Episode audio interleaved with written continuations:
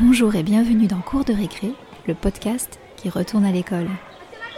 Je m'appelle Anne et chaque mois, je vous propose d'aller passer le temps d'une grande récré avec des enseignants, ceux qui rêvent de le devenir, ceux qui l'ont été, des enfants, des membres du personnel encadrant, mais surtout avec les anciens élèves que nous sommes tous, finalement.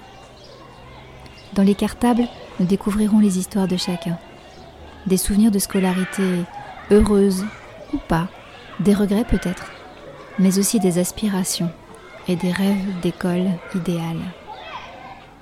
Oui, ici on fait le chemin à l'envers et on réfléchit à l'avenir parce que l'école, c'est un peu tout ça.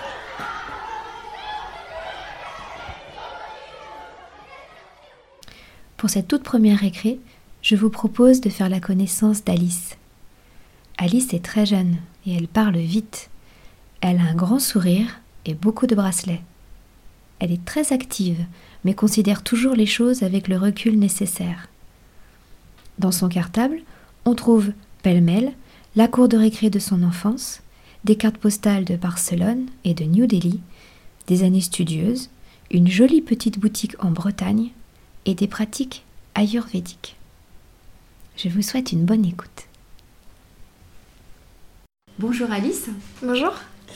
Qui es-tu Alice?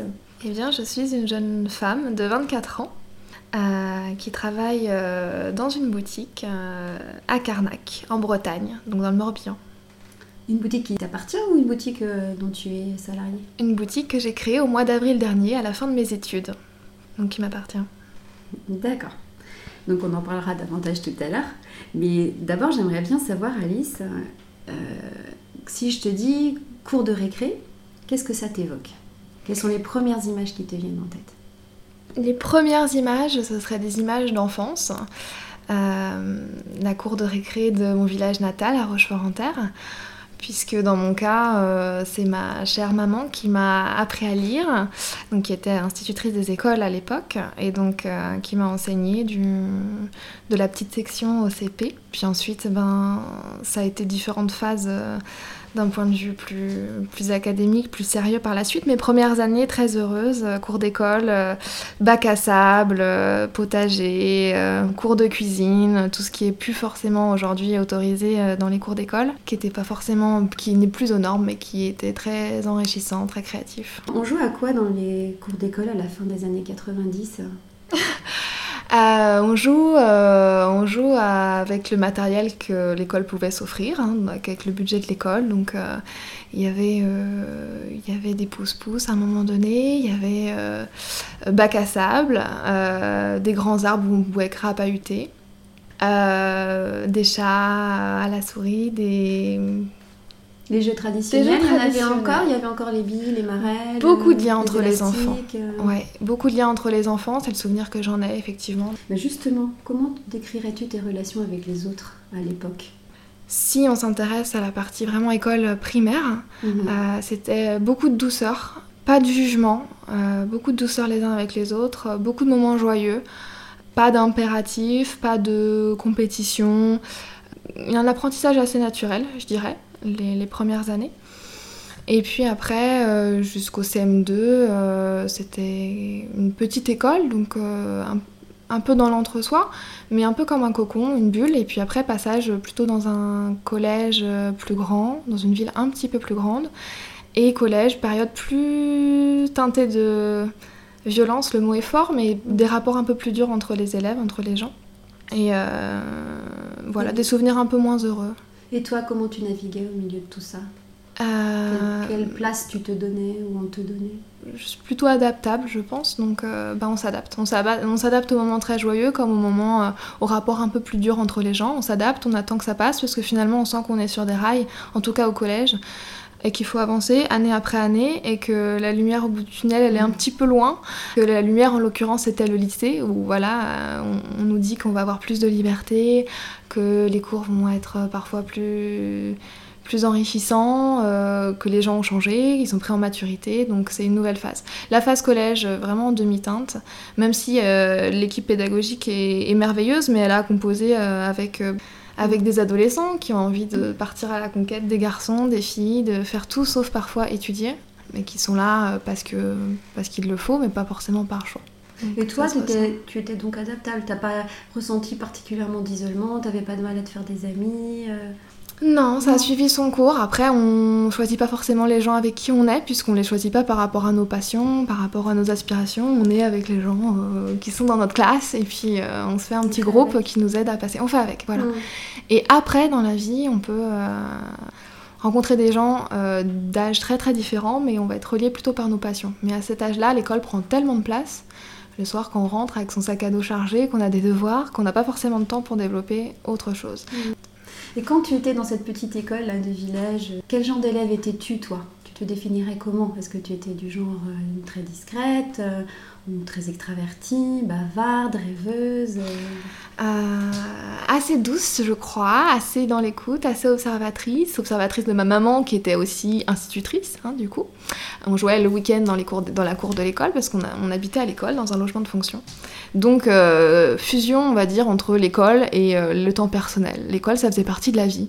Et donc, c'était pas une contrainte à cet âge-là. On mhm. était à l'école comme on était sur son lieu de vie, en fait. Donc, euh, je dirais que j'étais plutôt, ça faisait partie de mon quotidien. On se pose pas de questions, on est, on est là, on est posé dans la cour, on profite. Heureux, pas de problème, insouciance. Vraiment de la joie, de la joie de vivre à l'état pur. De la joie de vivre, ouais. Est-ce qu'il y avait des moments ou des activités qui te rendaient particulièrement heureuse?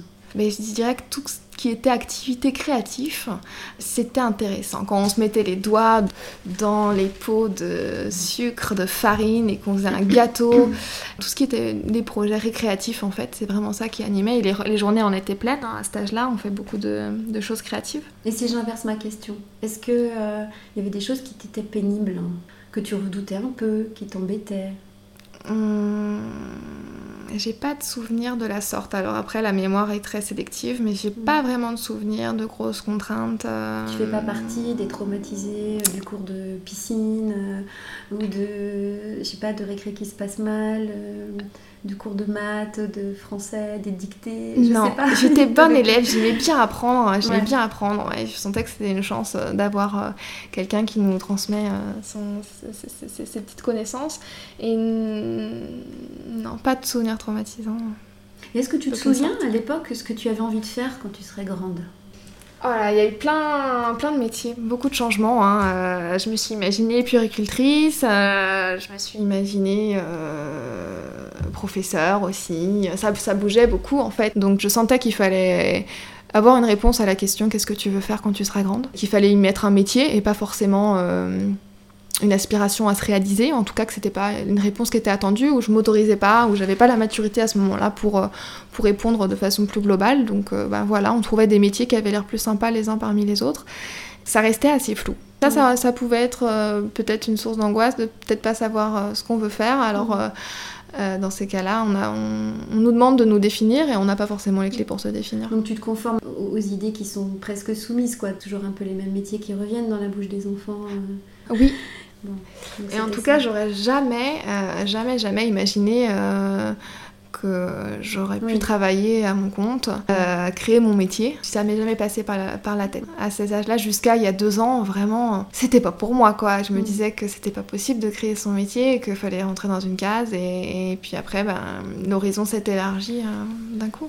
Mais alors justement, qu'est-ce que tu as fait entre le collège, le lycée? Et euh, l'année passée Eh bien, j'étais plutôt bonne élève, hein, toute petite. Hein, donc, euh, j'ai continué sur les rails euh, au collège, tout s'est très bien passé. Au lycée, tout s'est très bien passé. Filière économique et sociale, avec une belle équipe pédagogique dans la ville de Questembert, dans le Morbihan avec un bac euh, qui s'est très très bien passé, avec une mention très bien. Et donc dans ces cas-là, comme au bon élève, euh, on, il nous est proposé de, par exemple, faire une classe préparatoire pour aller préparer euh, une école, si, on en a envie. Et puisque bah, j'en avais les capacités, que j'avais pas d'objection et que je sentais que ça pouvait me laisser quelques années de plus pour réfléchir, j'ai choisi l'option donc classe préparatoire, donc à Rennes, pour préparer une école de commerce en l'occurrence. Donc classe préparatoire en deux ans école de commerce en 3 ans, plus une année de césure qui est venue s'intercaler, donc euh, un tout un bloc de 6 ans, qui m'a porté donc jusqu'à mes 23 ans. Quel regard portes-tu toi sur ces années maintenant? Parce que de l'extérieur, on peut qualifier ce parcours de, de brillant et même d'exigeant. Est-ce que toi, c'est ton ressenti aussi? J'ai senti que moi, c'était des années qui m'ont beaucoup apporté euh, au niveau de la connaissance, de la connaissance académique. Euh, c'était appréciable d'avoir le luxe de pouvoir s'offrir quelques années pour approfondir sa culture générale. Parce que la classe préparatoire, c'est un exercice de style, c'est beaucoup, beaucoup de travail, comme, bah, comme tout le monde le sait. Donc on se met un peu en mode machine en quelque sorte et, et c'est le cas de le dire on se met en mode machine parce que on sent que que ben, qu'il le faut pour avoir les concours, qu'il va falloir voilà, mettre les bouchées doubles. Donc apprendre, apprendre, apprendre, et, et, et, considérer son cerveau un peu comme un citron qu'on va, qu'on va presser ou comme une pastèque qui va grossir, grossir, grossir. Mais c'est de la connaissance académique, c'est pas de la connaissance de soi, qui va plutôt passer par des expériences de vie, par euh, creuser ses aspirations, ses passions. À ce moment-là, c'était savoir plus, plus, plus, plus, plus, plus, plus pour pouvoir anticiper toutes les questions qui auraient pu être posées dans tous les sens aux oraux, euh, aux écrits bien sûr, mais les écrits, voilà, c'était plus attendu, à l'oral pour pouvoir convaincre en fait le jury et pouvoir rentrer dans l'école et savoir se vendre. Et, euh, et donc ça, c'est sûr que c'est un apprentissage du chakra de la gorge, comme je dirais aujourd'hui. Donc, c'est apprendre à communiquer, euh, à se vendre. Donc, c'était très intéressant. Ça a permis de prendre en maturité sur quelques, sur quelques années. Euh, maintenant. Euh, maintenant, est-ce qu'il y a des choses qui t'ont manqué dans, ce, dans cet enseignement? Pendant les, la classe préparatoire, comme j'avais pas vraiment goûté à la liberté, j'avais jamais eu de petit chez moi, par exemple, tout simplement, j'étais en internat. Je sais pas si, si, dans, le, si dans je le referais en fait, si dans le sens inverse j'y mm. retournerais parce que j'avais pas goûté à ça et finalement une fois qu'on a goûté à la liberté, je sais pas si je serais capable de faire euh, les sacrifices qui ont pu être faits. Euh, maintenant c'est sans regret hein, parce que tout est juste et arrive euh, au, au, bon moment, puis c'est moi qui l'avais choisi. La question, c'était quoi, pardon? Si tu considérais qu'il y avait des choses qui avaient manqué à ce parcours, où on t'a bien, bien rempli la tête, on t'a appris beaucoup de choses, la rhétorique. Bah, moi, il y a des choses que j'aurais aimé savoir avant, c'est évident, même dès l'école primaire. Hein.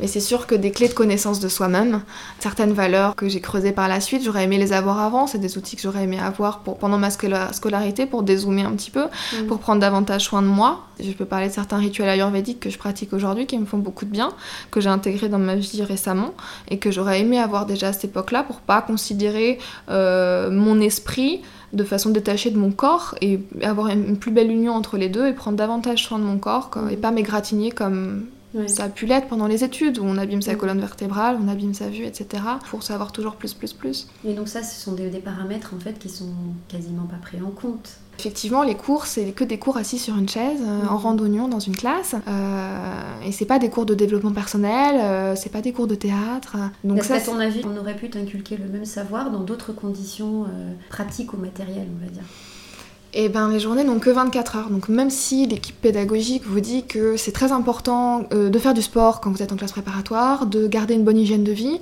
finalement, euh, entre euh, voilà, une parole qui est dite comme ça et concrètement le temps qu'on peut y consacrer, ça rentrait pas dans l'agenda. Voire ça, on peut culpabiliser pour mm. certains, c'est que c'est assez récurrent en école préparatoire, on culpabilise si on va se faire un cinéma, si on va faire un footing. Bon, ça peut rentrer, mais disons qu'il faut déjà être bien ancré pour pouvoir euh, se dire, ben, je vais avoir un temps pour moi et tant pis si, si je suis moins prête pour telle dissertation. Mais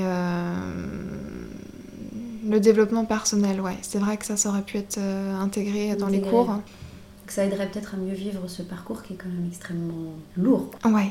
Après, il est perçu que ça vient ensuite, hein. c'est en deux temps. Ça. Que ça vient en école de commerce, tout d'un coup, on a accès à plus de soirées, plus de liberté, plein d'associations euh, où on est extrêmement encouragé à, s'investir dans le monde associatif, justement, pour sortir un petit peu de cet effet pervers qui peut être développé par la classe préparatoire, à savoir que ben, c'est très nombriliste, hein. c'est égocentré.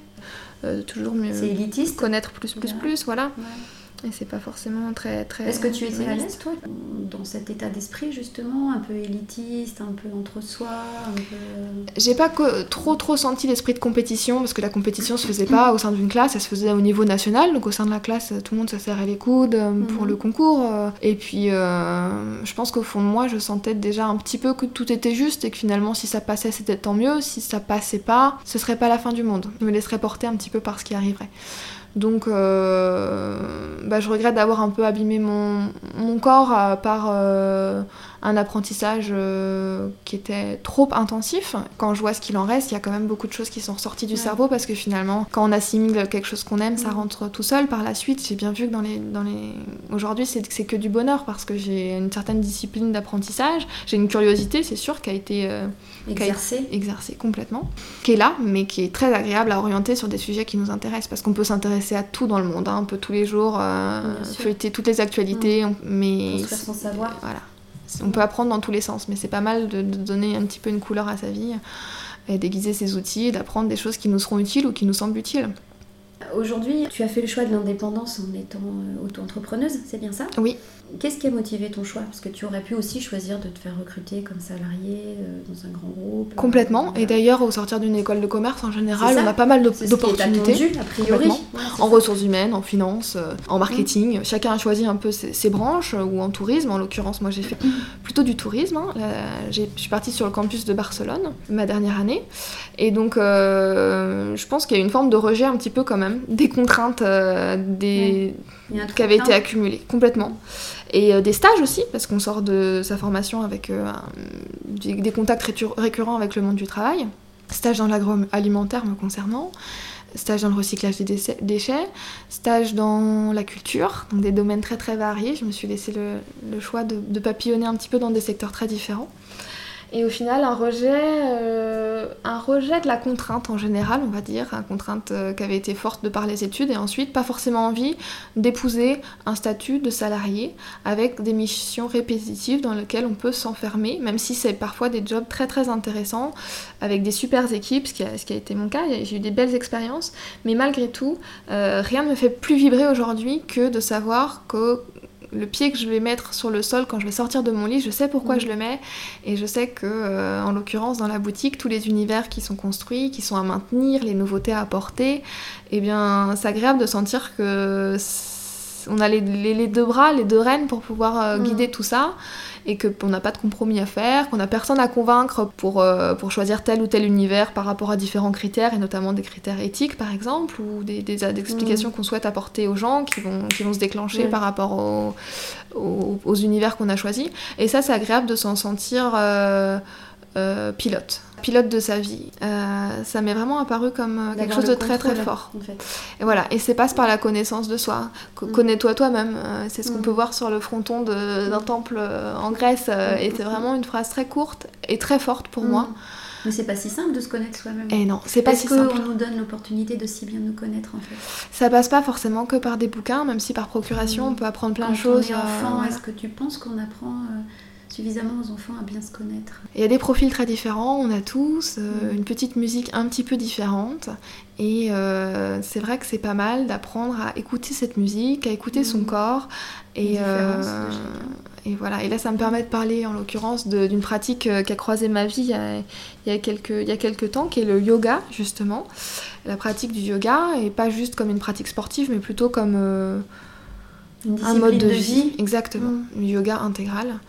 Euh, et donc justement, ça permet de se reconnecter à soi et de plus être juste en mode machine comme on l'a pu l'être euh, pour les études, quand on se met un petit peu en marche, forcée, en marche forcée parce qu'il y a des objectifs à aller atteindre et qu'on mmh. n'a rien prouvé dans la vie, on se sent un petit peu, on sent qu'il faut accomplir certaines choses. Donc euh, de se reconnecter à son souffle, de se reconnecter à son corps, de sentir la gravité, tout ce qu'on peut faire avec son corps et la gravité, la respiration. Et de se reconnecter à son corps, ça permet d'être, de mieux savoir ce qu'on souhaite, d'avoir plus de calme au fond de soi-même Mm.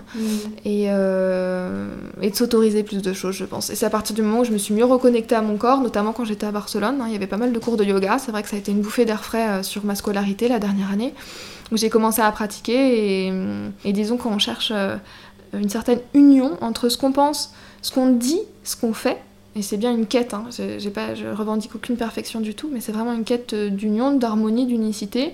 Et ben je pense que ça éclabousse un petit peu toutes nos sphères, nos sphères euh, professionnelles, donc euh, quel sens on souhaite donner à sa vie, comment on souhaite remplir ses journées, comment on souhaite interagir avec la société, sa société, avec son cercle proche, son village, ses amis, qu'est-ce qu'on souhaite, comment on souhaite rayonner sur les autres? Sa sphère très personnelle, éventuellement comment on gère son couple, quel lieu de vie on choisit, mmh. euh, voilà, ça, ça vient éclabousser tout ça. Et puis, euh, sa discipline de vie au quotidien. Et quand on cherche l'harmonie entre les trois, ben, je pense que ça peut créer des gros bouleversements dans la vie des gens. Moi, ça arrivait assez tôt, j'ai pas eu de grosse reconversion professionnelle à faire. Après l'école de commerce, euh, via les stages, j'ai vite compris qu'il y avait des choses qui, euh, que je pouvais faire. Hein. Je suis adaptable, on peut très bien mmh. faire des PowerPoint toute la journée, faire, faire, défaire, c'est toujours travailler, comme on dit. Mais que c'était pas mal de se faire confiance, mmh. de se lancer. Euh, et de pas s'enfermer dans des cases et que même si ça peut faire un petit peu peur de pas savoir dans quoi on se lance et qu'il y a une forme de précarité parfois à, se lancer parce que bah, son projet il peut échouer euh, c'est un sentiment de gratitude qui, est, qui, est, quand même délicieux en fait qui est quand même euh, appréciable. Mais justement est-ce que ton ton quotidien est conforme à l'idée que tu t'en faisais avant de te lancer J'avais essayé de pas faire trop de projections sur euh, comment ça allait être euh, d'être indépendante dans la boutique et de me lancer, pour pas euh, après avoir des désillusions. Donc je m'étais juste dit que voilà, il faudrait travailler et que, et que j'essaierais de trouver mon bonheur là-dedans. Mais disons que c'est encore mieux que ce que j'avais prévu parce que euh, ben, travailler sur, pour soi, c'est parfois travailler beaucoup plus que travailler pour le mm. projet de quelqu'un d'autre ou le rêve de quelqu'un d'autre ou l'entreprise, pour être plus général, on va dire, de quelqu'un d'autre. C'est travailler le double, hein, grosso modo, c'est pas 35 heures, c'est plutôt le double par semaine. Mais, euh, mais on a du temps pour soi euh, le matin, parce qu'en l'occurrence la boutique elle ouvre à 10h, donc le matin j'ai le temps de, de me poser, d'avoir cette hygiène de vie, de faire mes rituels euh, d'automassage par exemple, quelques pratiques d'étirement du corps, quelques salutations au soleil, ou mm. tout autre enchaînement qui me ravirait voilà, en fonction du jour. Et d'avoir ce temps pour moi pour me poser, pour être mieux après les avec les gens que je vais rencontrer dans la journée, plus posé, plus dans le moment présent. Et, et oui, c'est conforme, c'est conforme parce que parce que parce que parce que c'est un projet que j'ai façonné à mon image, euh, je pense. Donc euh, c'était pas euh, bercé par des craintes, mm. crainte de pas réussir, euh, crainte d'être malheureuse. C'était plutôt une, une, vision dans le positif. Mm-hmm. Donc positif mais lucide.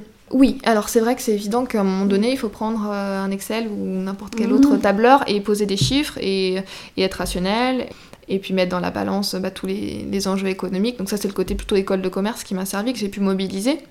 Et puis après j'ai rajouté un saupoudrage de fantaisie. Euh, voilà, en débloquant certaines choses en moi-même très certainement et, euh, et en m'autorisant à, balayer très très très large au niveau des univers. Donc euh, qu'est-ce qu'on trouve dans ta boutique? Voilà, dans la boutique il y a il y a plein d'idées cadeaux, plutôt sur le domaine du mieux-être, du bien-être, de l'épanouissement.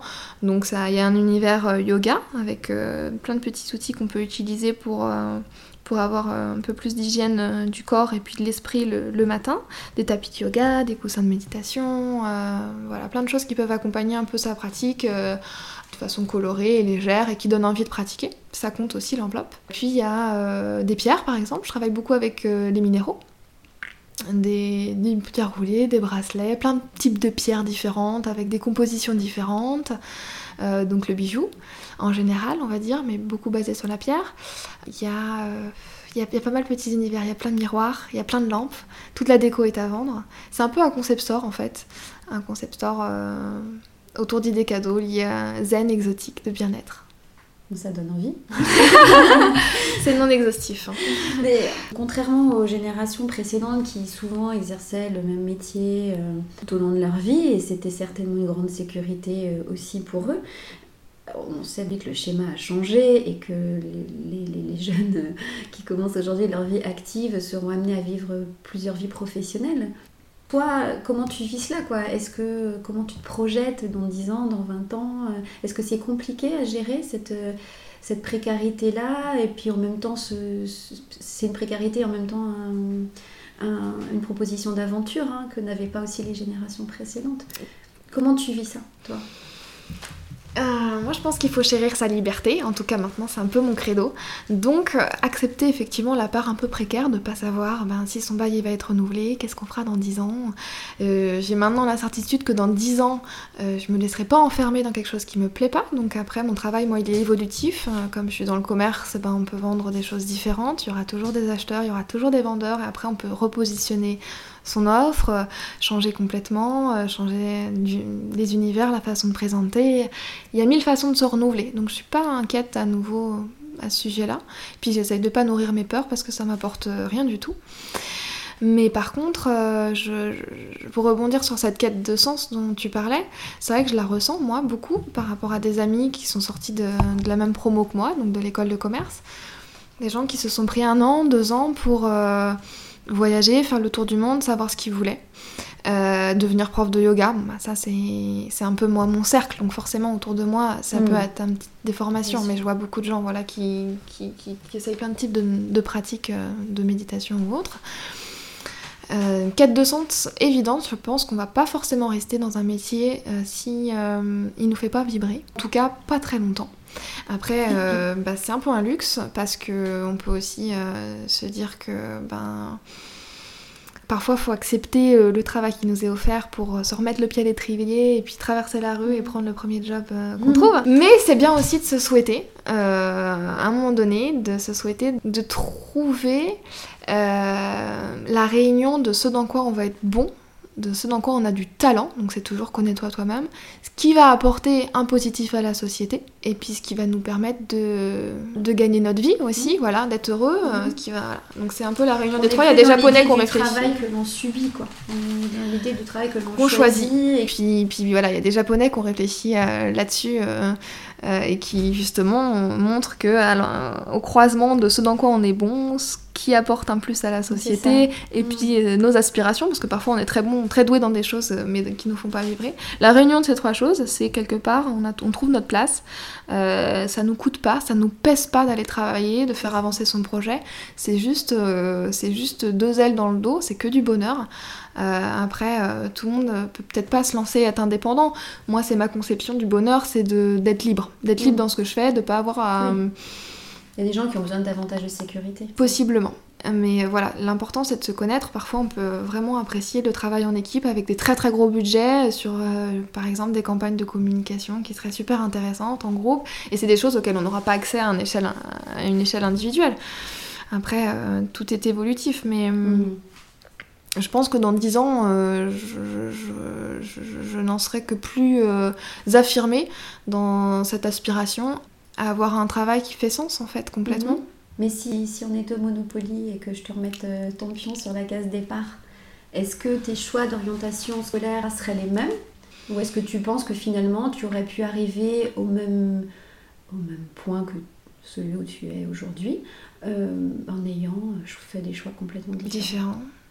Ou est-ce que tu as l'impression que vraiment ce parcours, palier après palier, euh, t'a donné la force, t'a donné les billes, il t'a donné les bons bagages pour euh, aujourd'hui commencer ton activité euh, sereinement et, et avec succès en fait. Je pense que tout est juste et que euh, effectivement euh, je vais pas renier ma formation parce que c'est évident qu'elle m'apporte euh, pas mal de structure aujourd'hui dans, mon projet et la réalité économique ben, qui s'impose à la création d'une entreprise.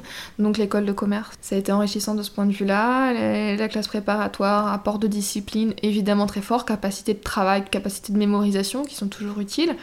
Euh, est-ce que si j'avais fait une école de naturopathie euh, dès mes 18 ans, euh, j'en serais là où je suis? Ben, Certainement avec un regard différent et c'est sans regret. Maintenant, c'est vrai que ça aurait pu être fait un petit peu différemment si les formations avaient été plus ouverte sur euh, le mieux-être des élèves, mais euh, c'est sans regret. Chacun fait son chemin et à un instant T, on peut toujours reprendre les rênes de sa vie. Et à ce moment-là, j'aurais pu aussi davantage euh, m'ouvrir à des livres de développement personnel et apporter ce qui me manquait de par ma formation. Je l'ai pas fait parce que parfois, bah, on se laisse mm aspiré complètement par la charge de travail et puis on oublie de dézoomer en fait voilà. Le dézoom. Une fois qu'on a pris cette habitude de dézoomer de dézoomer sur un problème qu'on rencontre au quotidien ou de dézoomer plus largement sur des tranches de vie sur des choses qui se mettent en place et puis finalement on se dit est-ce que c'est bien ce que je voulais? Est-ce que ça correspond bien à, à ce que je suis? À ce que je souhaite offrir à la société? Euh, si on s'offre ces temps d'un petit peu de prise de recul, alors normalement on arrive à rectifier ses trajectoires de vie. Mais parfois on est un peu la tête dans le, guidon parce que ben, c'était mon démarrage de vie à moi et que qui était sur des rails mmh. et que j'avais un petit peu des œillères et que ça s'est ouvert par mmh. la suite, mais peut-être que c'était mon bah, développement cérébral. Voilà. Ça s'appelle mmh. l'apprentissage et grandir complètement. Donc pas de regrets à porter sur le passé, même si tout est perfectible, mais euh, pas de regrets, parce que malgré tout, les équipes pédagogiques qui ont été, euh, qui ont été brillantes, c'est évident. Les profs de classe préparatoire, ce sont des gens qu'on n'oublie pas, qui ont un grand charisme, euh, qui sont capables de porter des classes, euh, de les amener, de vous pousser dans vos retranchements intellectuels. Donc, euh, et puis même euh, l'équipe pédagogique du lycée, c'est vraiment ça. Il y a eu des profs euh, voilà, qui m'ont fait aimer l'espagnol, qui vont transmettre l'amour de leur langue, par exemple. Sur les mhm. langues, c'est super important. Et avec des classes qui ont été ludiques, avec des apprentissages en chanson, des voyages mhm. scolaires qui étaient vraiment. J'ai des souvenirs, mais vraiment de poilade à l'étranger, d'insouciance. Ça, c'était vraiment des capsules. Il y a du positif dans l'école. Mais c'est juste que c'est vrai qu'on a l'impression que parfois on, nous considère comme étant tous les mêmes. Alors qu'on voit bien que moi j'avais des copines qui étaient nulles à l'école, ça faisait trois fois qu'elles passaient leur bac, et pourtant hyper créatives, et qui, demandaient juste à avoir des ciseaux, des crayons et de construire, et qu'à ce moment-là c'est dommage parce qu'elles rentraient pas dans la case, et que pourtant il ben, fallait passer, fallait passer le bac. Donc, euh, donc plus, plus de sur-mesure, et en même temps ben, ben, les, profs ils font aussi avec euh, les moyens qu'ils ont.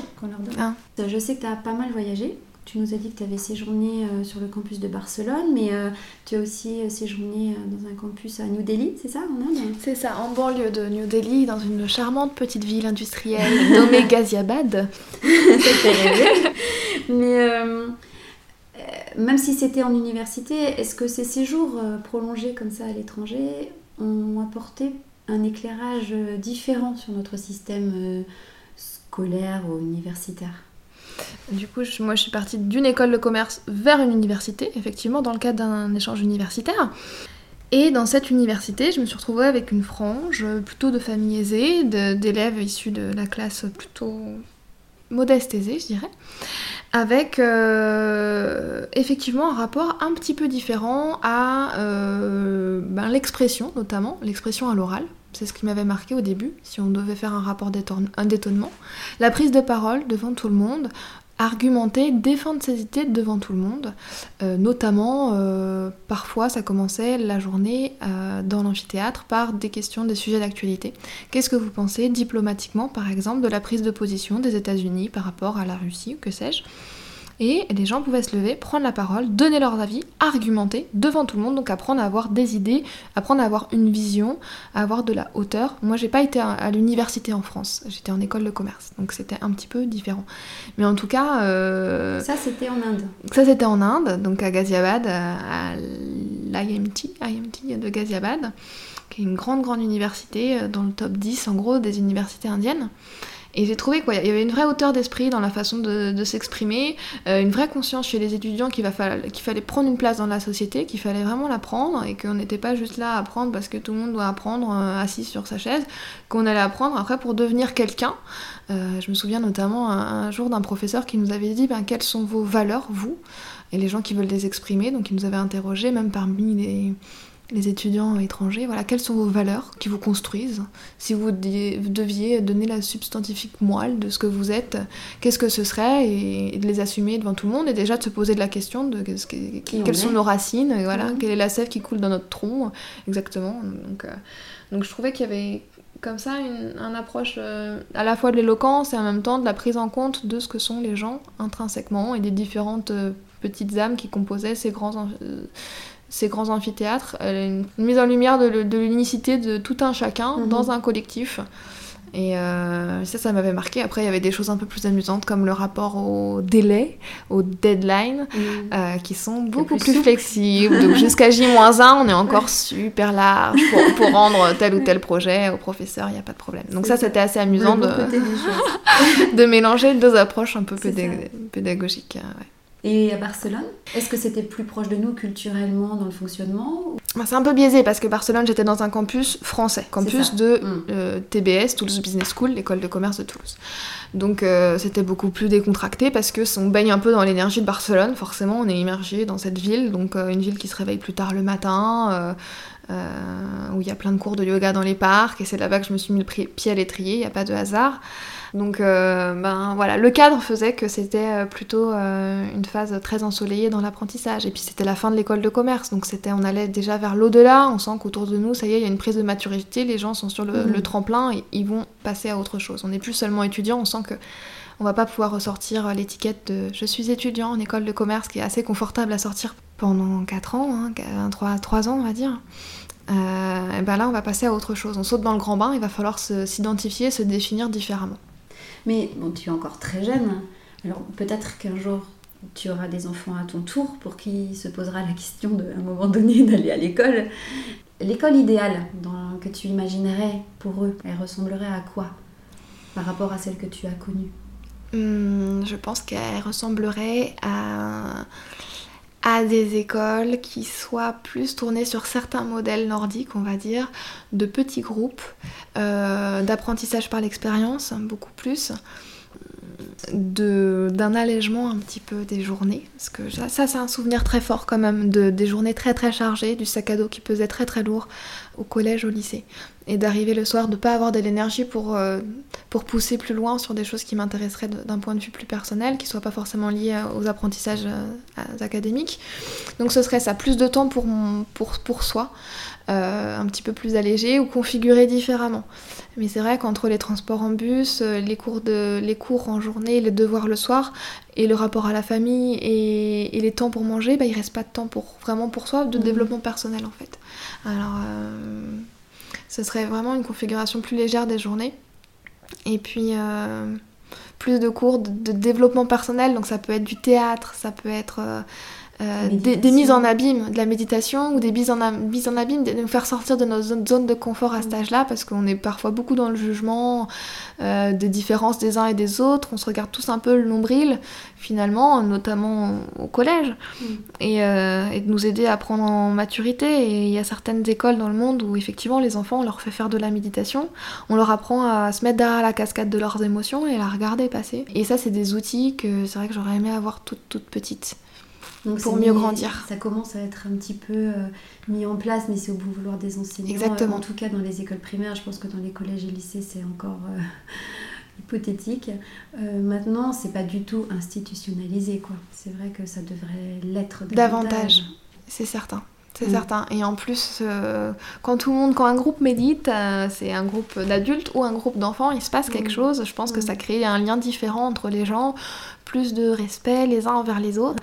Euh, parce que mm. quand on se respecte soi-même, et eh ben, en tout cas mm. qu'on respecte ses émotions, qu'on respecte son souffle, qu'on bloque pas tout ça, et eh ben on est mieux avec les mm. autres, les autres de son espèce ou les autres des autres espèces. Hein, euh, de, quand on cultive sa bienveillance, euh, ça irradie dans tous les sens. Donc après, ben, ça peut faire des changements de vie en grandissant. Mais disons que c'est bien de planter les graines quand on est tout petit, et surtout quand on est très sujet à ses émotions, quand on est enfant. et puis après au collège, ben, c'est des émulsions, ça part dans tous les sens, et c'est bien d'avoir les clés pour gérer ça. Et enfin, Alice, au regard de toutes ces années passées, qui ont été bien remplies, en ce qui te concerne, est plutôt heureuse. C'est vraiment ce qui se dégage de ton, de ton discours, ça fait du bien à entendre. Mais si tu pouvais souffler euh, quelque chose à l'oreille de la petite Alice euh, qui avait 7-8 euh, ans et puis qui savait pas trop ce qu'elle ferait plus tard, etc., qu'est-ce que tu lui dirais qui puisse lui servir pour ces années scolaires, hein, je parle, Scolaire. surtout à venir? Et je lui dirais euh, Aie confiance. Euh, tu vas voir, ça va être chouette. J'aurais bien aimé l'entendre. Mm. Et euh, je lui dirais Sois sage, mais pas trop. Mm. Je lui dirais Sois pas trop bonne élève, parce que parfois je me suis donnée à 200% dans tout ce que je faisais. Et peut-être j'aurais pu être qu'à 90% et m'autoriser plus de choses. Alors, ça, c'est parce que c'était ton ton caractère Non, je pense que c'était mon caractère de vouloir bien faire. Donc je l'ai bien fait, euh, j'ai bien fait euh, à fond quoi. J'ai bien fait tous les projets dans lesquels je me suis mm. donnée. À l'école, je me suis donnée à fond. Et au final, ben, c'est bien d'avoir un 20 sur 20, mais peut-être qu'un 15 sur 20 ça suffit. Et puis que mm. du coup, on peut passer plus de temps dehors euh, mm. avec les animaux ou à bouquiner ou à faire n'importe quelle autre pratique. Mais disons que s'autoriser un petit peu plus à souffler et que ben, c'est pas grave si on n'est pas si on n'est pas la meilleure en fait, mm. parce que c'est pas une compétition, chacun est sur son chemin de vie. Mm. Bah écoute Alice, euh, c'est des belles paroles de, sagesse. Faudrait que tout le monde mette ça en application. Je pense que ça ferait du bien à beaucoup d'enfants d'entendre ce genre de, paroles. Euh, et puis peut-être à leurs parents aussi ou à leur entourage, parce qu'on met des pressions euh, qui, qui sont des pressions partagées finalement par tout le monde, est-ce qu'elles sont toujours bien utiles? Euh, Je ne suis pas certaine. Complètement. Teinté de jugement parfois, parce que tous les, il y, a plein de beaux métiers, mais il ne faut pas forcément se dire que voilà, on va falloir euh, briller en société. L'essentiel, c'est de se connaître et d'être heureux. Et d'être heureux. Ouais. Bah écoute Alice, moi je te souhaite d'être très heureuse dans, tes Merci, projets. je prends. que ça se poursuive avec succès et puis que ça se renouvelle et qu'il y en ait plein d'autres. Puis je te remercie beaucoup pour ce moment partagé. Et euh, bah, j'invite tout le monde à aller euh, découvrir ta, ta boutique euh, donc à Carnac. donc elle se situe à Carnac. Bourg, Bourg donc il y a les, deux facettes, Carnac, Bourg, Carnac en plus, donc c'est voilà. Et bah, bonne continuation à toi. Bah, merci, je te remercie. À une prochaine cour de récré. À bientôt. Voilà, la récré est finie. Je laisse Alice poursuivre sa quête d'harmonie et continuer à développer ses projets avec sa joie de vivre son exigence et son humilité. Quant à moi, je vous donne rendez-vous très vite pour une nouvelle récré ensemble, une nouvelle histoire d'école. Mais je vous rappelle que vous pouvez nous retrouver sur iTunes, SoundCloud et YouTube, ainsi que sur la page Facebook et le compte Instagram dédié. Alors, soyez nombreux à être curieux. Je vous remercie pour votre écoute. À bientôt!